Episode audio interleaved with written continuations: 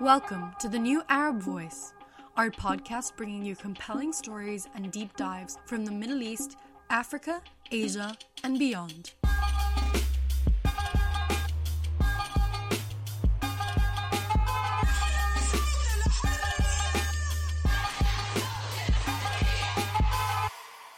Hello, and welcome back to the New Arab Voice. It's Friday, the 14th of January, 2022. My name is Hugo Goodridge, and I'll be your host today, coming to you from London.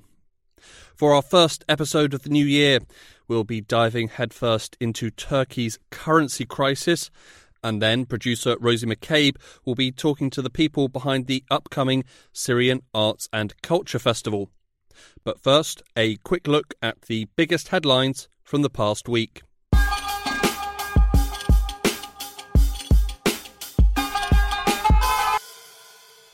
In Kazakhstan, nearly 6,000 people, including a number of foreigners, have been arrested over riots that have shaken Central Asia's largest country.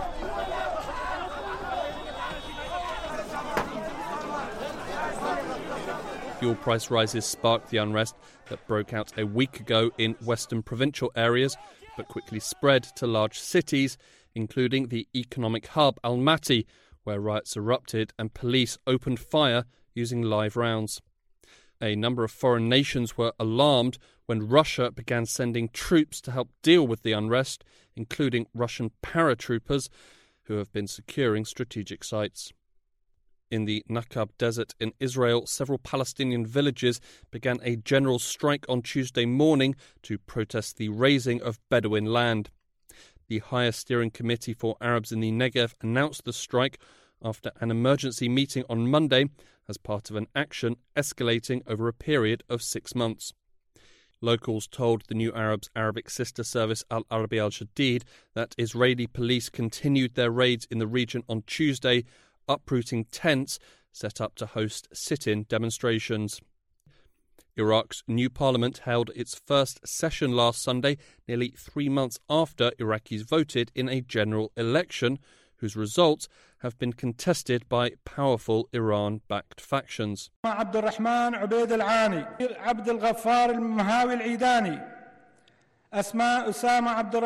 The meeting ushers in what is likely to be a lengthy period of political wrangling among rival groups to choose a new president and prime minister. Lawmakers from Shiite cleric Muqtada al Sadr's bloc arrived early to the parliament building in Baghdad, donning white shrouds Muslims used to wrap their dead in a sign of their willingness to die for him. Al Sadr, one of Iraq's most influential political leaders, was the biggest winner in the October 10th vote, securing 73 out of Parliament's 329 seats.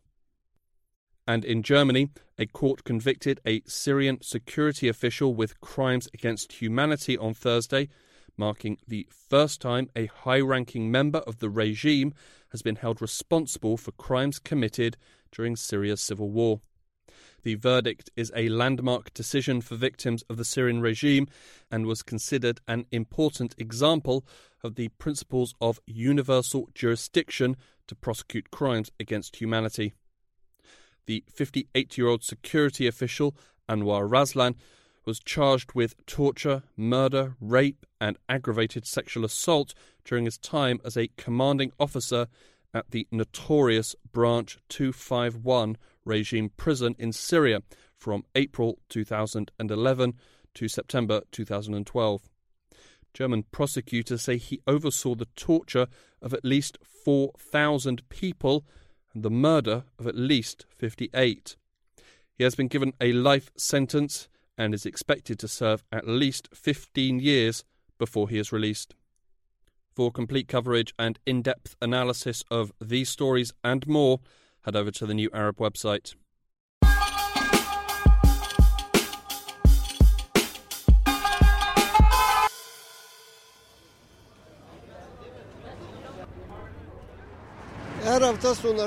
Every weekend, we used to be able to go out or have a picnic with my children. Now it's not possible. We can't afford it. We absolutely have to live in a planned, calculated way. That's where we are now. During 2021, a rumbling crisis grew in Turkey. As the year came to an end, it gathered both speed and became even more serious. The value of Turkey's national currency, the Turkish lira, has been witnessing a steady decline, losing value and causing great concern. In 2021 alone, the Turkish lira lost 44% of its value against the US dollar. The steady decline in value has proven to be a great source of worry for financial experts and policymakers in the country. And if the trend continues, which it appears likely to do, then further troubles are anticipated. And of course, when the Turkish economy sneezes, it's the citizens who get a cold. At the start of 2021, the minimum wage for Turkish citizens was 2,826 lira, which was worth around $380. Today, that same minimum wage is worth just $186. But why has the value of the Turkish lira seen such a dramatic drop? What effect has it had on the country's population? And what does it mean for the country's strongman leader, President of Turkey, Recep Tayyip Erdogan? The most important reason for the lira's depreciation uh, is the lack of trust and the lack of a clear economic policy. This is Enver Erkan, chief economist at Terra Investment, an Istanbul based investment firm. So, uh, what is meant by net clear policy is to move away from policies implemented outside of generally accepted economic principles. Under the stewardship of President Erdogan, moving outside of generally accepted economic principles has been the name of the game. This has been most clearly seen with his attitude towards the relationship between inflation and interest rates. Turkey has been uh, making a policy losing by applying a low interest policy despite rising inflation for a while. But we see uh, the result of this as more strain on higher inflation uh, and rising borrowing costs as a result. The fact that price stability has been put in the background uh, with the new economic package, new economic perspective, and the main policy tool that shows that policies are far from orthodoxy, far from general principles. The idea of mixing low interest rates at a time of high inflation is, by all generally accepted economic principles, not normal. Yet, despite this, the Turkish president has continued to insist that it is the correct path for the country. Every day we ask ourselves these questions How am I going to pay rent? How am I going to make it to the end of the month? What are the new prices going to be tomorrow in the supermarkets? That's what we think about all the time, and it's very hard. With the inherent instability of the Turkish lira and a lack of trust in economic leaders, many citizens are choosing to abandon the currency altogether.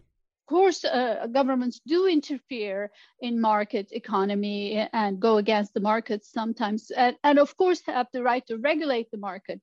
This is Asli Aydintasbas, Senior Policy Fellow at the European Council on Foreign Relations. But because of the structures in the economy and president's deviation from a rules-based order in the management of the economy, and in a certain sense, the inflationary forces, this made no sense. The free fall of the lira is a product of the fact that majority of Turks want to keep their savings in foreign currencies, uh, somewhere near 60% of the uh, bank accounts. Amid news of record levels of inflation and increasing vocal anger, President Erdogan addressed Parliament on January 12th. Ve yüksek faizden ne kadar rahatsız olduğumu tüm cümle alem The world knows how uncomfortable I am with high interest rates. I have never been pro interest rates. I wasn't today and I won't be tomorrow. We have quit the monetary policy based on high interest rates and instead switched to a growth strategy based on investments, employment, production, and exports. bir büyüme stratejisine ve ona uygun adımlara geçmiş bulunuyoruz. Before we continue, it's worth taking a quick trip back to the classroom to brush up on some Economics 101. Firstly, inflation. The International Monetary Fund defines inflation as the rate of increase in prices over a given period of time. Inflation is typically a broad measure, such as the overall increase in prices or the increase in the cost of living in a country. Pretty simple. As a country experiences inflation, the cost of goods and services increases. All economies experience inflation and typically seek to achieve a rate of inflation that is low and stable. By keeping control of inflation, a nation can maintain price stability, which is generally considered a good thing. Next, interest rates. Interest is the cost of credit or the cost of money. It is the amount a borrower agrees to pay to compensate a lender for using their money and to account for the associated risks. While there are many different interest rates in financial markets, the policy interest rate set by a country's central bank provides the key benchmark for borrowing costs in the country's economy. Central banks vary the policy rate in response to changes in the economic cycle and to steer the country's economy by influencing many different, mainly short term interest rates. To keep it simple, interest rates tend to either be high or low.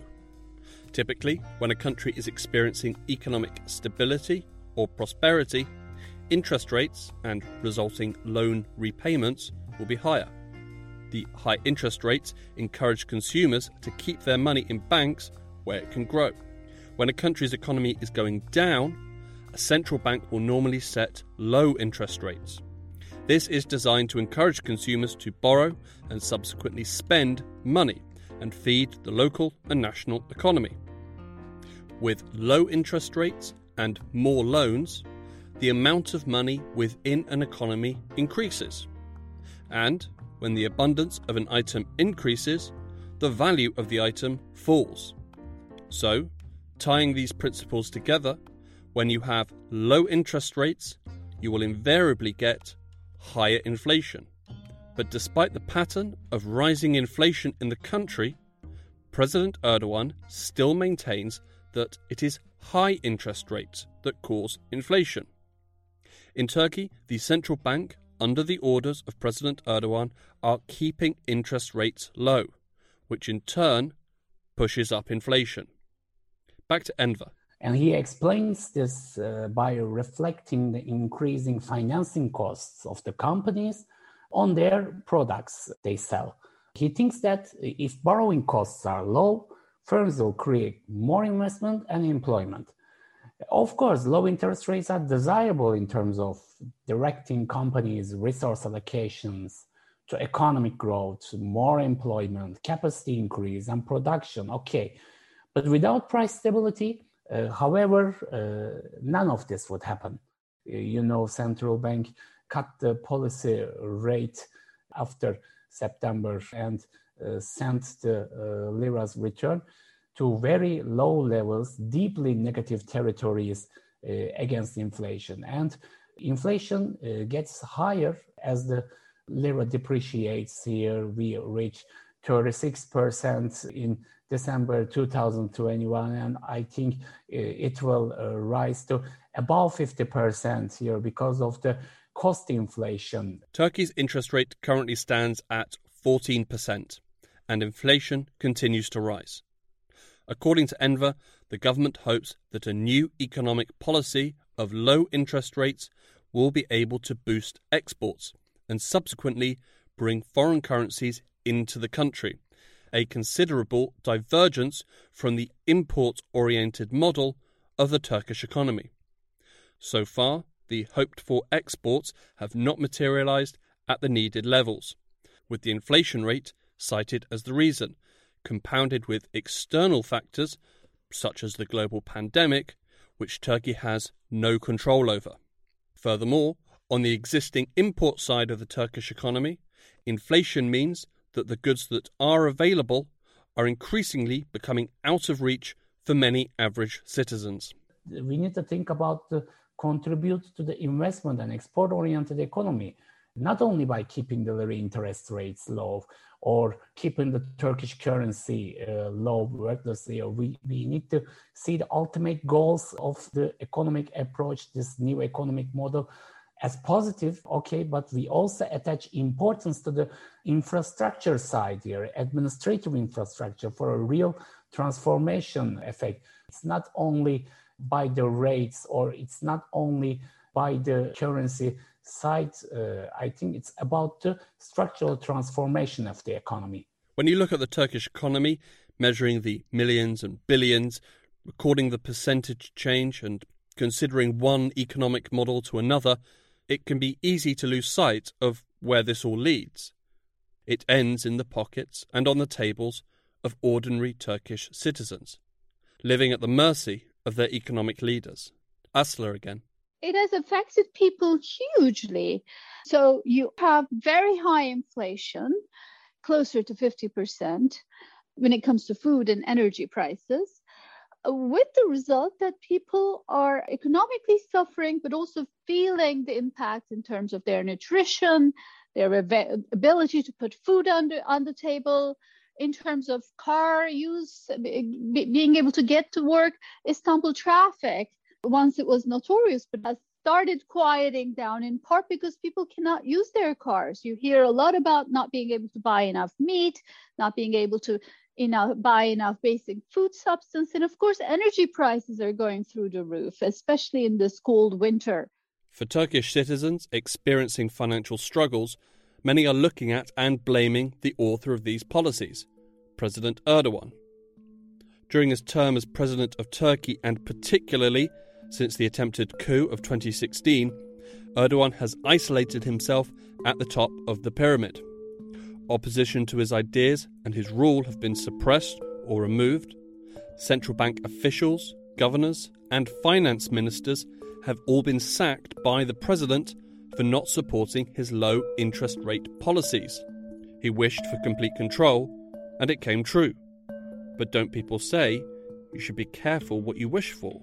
In many ways, the president is a victim of his own success. He is so strong that he doesn't have to worry about checks and balances and institutions, even in the management of the economy. He can sack the central bank governor without having to worry about the opposition, the media, or, or other institutions that may, in fact, limit his powers. But is it a good idea to keep sacking central bank governors or, or finance ministers or to change, rotate.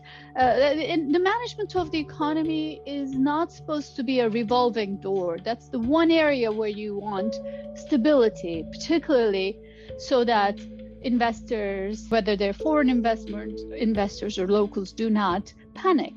For all those in Erdogan's AKP ruling party, they work in a maximalist environment you're either with the president or you're against him. The president has made it abundantly clear that he values loyalty over, in some sense, merit, but also in when it comes to the economy.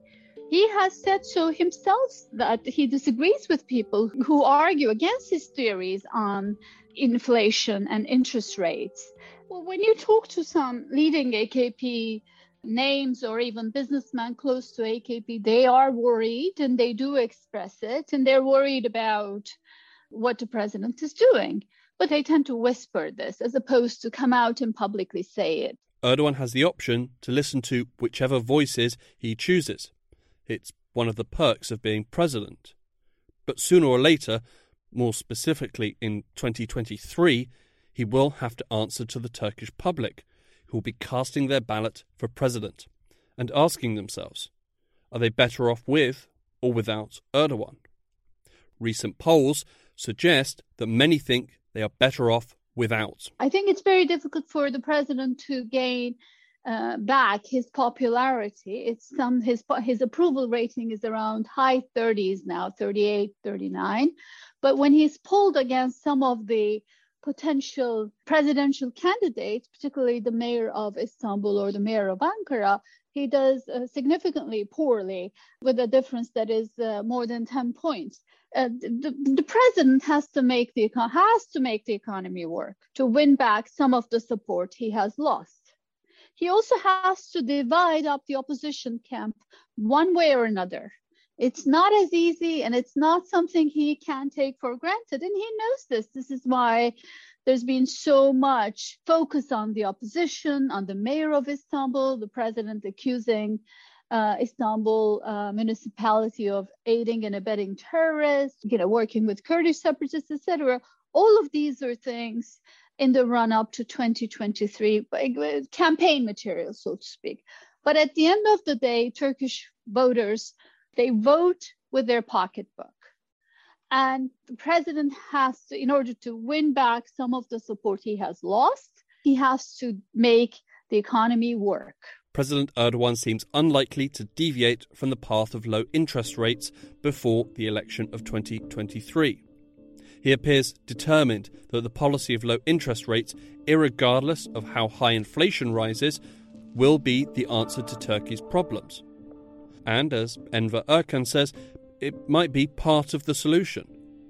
But for true, stable, and lasting economic prosperity, Turkey needs to engage at all points and not just one. Uh, it is difficult to predict how far this can uh, go since the policy perspective applied is not uh, at a conventional point. It uh, needs to be done with a different framework. Uh, we see that the U turn effect is for, for this policy, the bar is set high, but this could be implemented by through a more general side and a more forward thinking side. I think transforming the economy through a competition of high technology, high technology exporting, high technology production by getting know-how from outside the technological advancement uh, side and giving importance to higher education for young population job growth side. So that's a more complex thing rather than keeping uh, lira rates, keeping interest rates low.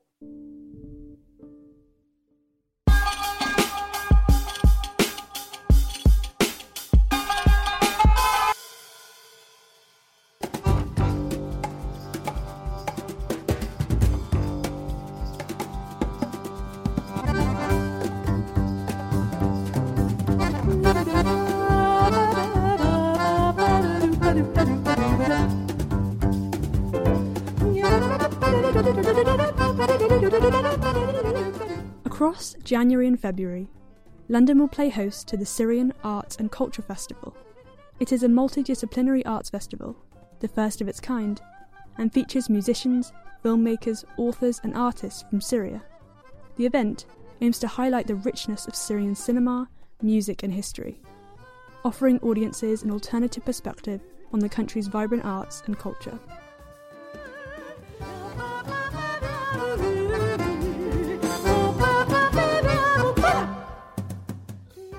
Around 2017 2018 we had uh, like a small idea of doing some screening small screenings. this is yaman muqdad one of the organizers and directors of the festival. Originally from damascus syria yaman has been in london for around 10 years. He's been a dj podcaster producer and organizer of music events and research projects. I asked him where the idea for the festival originally came from and how this idea developed into a multidisciplinary event had like a small idea of doing some screenings, small screenings for uh, Omar Amiralay's films. I don't know if you're familiar with it. Omar has been heralded as the, quote, godfather of Arab non-fiction film, end quote. Born in Damascus, he was an activist and award winning director. He is remembered for creating personal and provoking cinematic experiences over a 40 year career. Because a lot of my fellow Syrians didn't know about his work and it wasn't being screened around, around London. So the idea was just to organized a couple of small screenings. And then in 2018, when the Palestine Film Festival was happening, I shared the idea with our friends from Mersam Khalid and the team. The idea quickly evolved from like a, a couple of um, Omar Amiralay film screenings to multidisciplinary arts festival in a way and uh, like relating to music and cinema and panels. The festival is showcasing Omar's short and feature length films from 1970 to 2003. This includes Everyday Life in a Syrian Village and there are so many things left to say. The festival describes itself as a, quote, site of counter representation, end quote. I asked what they are trying to counter and how. I think over what we've seen over the past 10 years, especially, there's been a lot about Syria about Syrians. Uh, this is Daniela Nofal. She is an organizer and director at the festival. However, I think a lot of the, the narratives maintained by the media and upheld by them, and how stories are told on behalf of Syrians rather than a lot of time being by Syrians themselves and being portrayed in a position of being a victim or a weak or vulnerable. That's, that's not to say that hasn't been an extremely emotional and difficult process for many Syrians who have had to make the tough decision to leave Syria and find home elsewhere. But it's, it's how, how that's been represented, how it's been used, how it's been it's taken away one's agency and one's dignity. And so what we're hoping to do with this festival is to challenge exactly that that no syrians aren't the weak link in, in, in this that they're doing exceptional work Yaman also said that while a lot of focus has been given to the cultural output of the revolution which has been vast and powerful the festival hopes to shed light on the canon of syrian artists and creators who worked before 2011 as a first run for the festival to go back to the roots, go back to the people who were doing the work prior to 2011, who were committed to those values prior to 2011, and who, because we, as Syrians, let alone like uh, people outside of Syria, because we didn't have the chance to experience these things, like as, as Brahim, he's, he's, uh, he speaks four or five languages of the Mesopotamia, you know, and sings in them. Dima and her amazing project and the research she's done. Um, Dima Orsho is a Syrian musician and composer she will open the festival with her project, Lullabies for Troubled Times.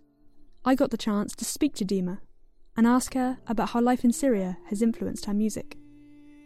Main um, uh, influence was from the environment because as you know in syria there's unlimited amount of mixed cultures of um, you know they have so um, you can hear all this at the same time whenever you go. You, in, in, the taxi, you hear different kind of stuff, and uh, when you go to some friends, you listen to different kind of music. So it's like really a mixture of beautiful, colorful, very inspiring music background, if I may say. Dima told me she discovered the collection of lullabies that feature in her set when she was doing research for another project. She had not heard them before, but she wanted others to hear them, to listen to the melody and share in the histories carried with them. Uh, and usually, I mean, what I what I noticed about the lullabies in this uh, in the Middle East, or maybe I think it's something like universal. but like original original lullabies are not really to put kids to bed. They are like the last moments of you know of of I don't want to say suffering, but at that time it might be suffering. Uh, the last moments of um, you know the mom is holding her son, putting him to bed after a long day. Uh, she's tired, she's depressed. They had wars, they had poverty, they had a lot of stressful time. So she is telling her heart out while she is putting her kid to bed. She's not telling him sweet words. It's very deep words. It's very into the heart stab words. You know what I mean? So it is kind of this moment that she's uh, she's calming down herself.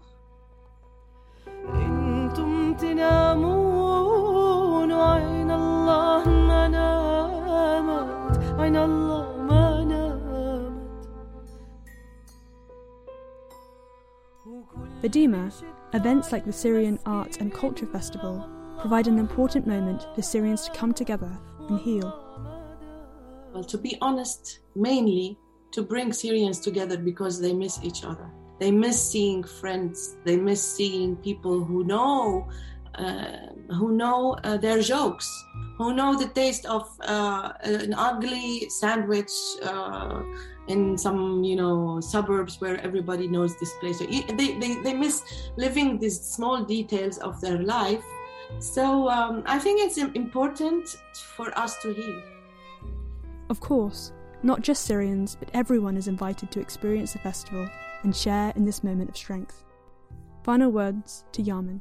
First step is to uh, enjoy this and work hard towards making it happen and after that it's about you know what we've learned, what's the best approach going forward, how can we include more uh, more Syrian in the process, and how can we make it a sustainable, ongoing effort that can uh, represent Syria and bring together Syrians and, and people who want to celebrate the culture of Syria uh, in a sustainable manner.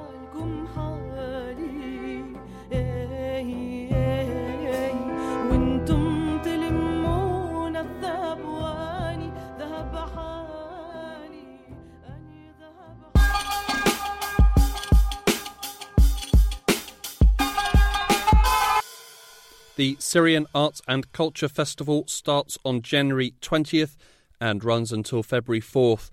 Events will be held across London, and for more details, you can visit their website sacf.art. That's all for this week. Thank you for listening to this episode of The New Arab Voice. It was produced by myself, Hugo Goodridge, and Rosie McCabe, with additional help from Safa Amma, Austin Patrick Cooper, Sophia Abu Dari, and Benjamin Ashraf. Our theme music was by Omar al-Fil. The New Arab Voice will be back in two weeks' time. Until then, you can find all our previous episodes on all major podcast platforms. You can also check out our Instagram page and Twitter account, both at The New Arab Voice, for additional content. You can subscribe to the podcast so you never miss an episode, and you can also rate and review, which helps us spread the word. Don't forget to follow The New Arab on Facebook, Twitter, and Instagram for all the latest news from the region.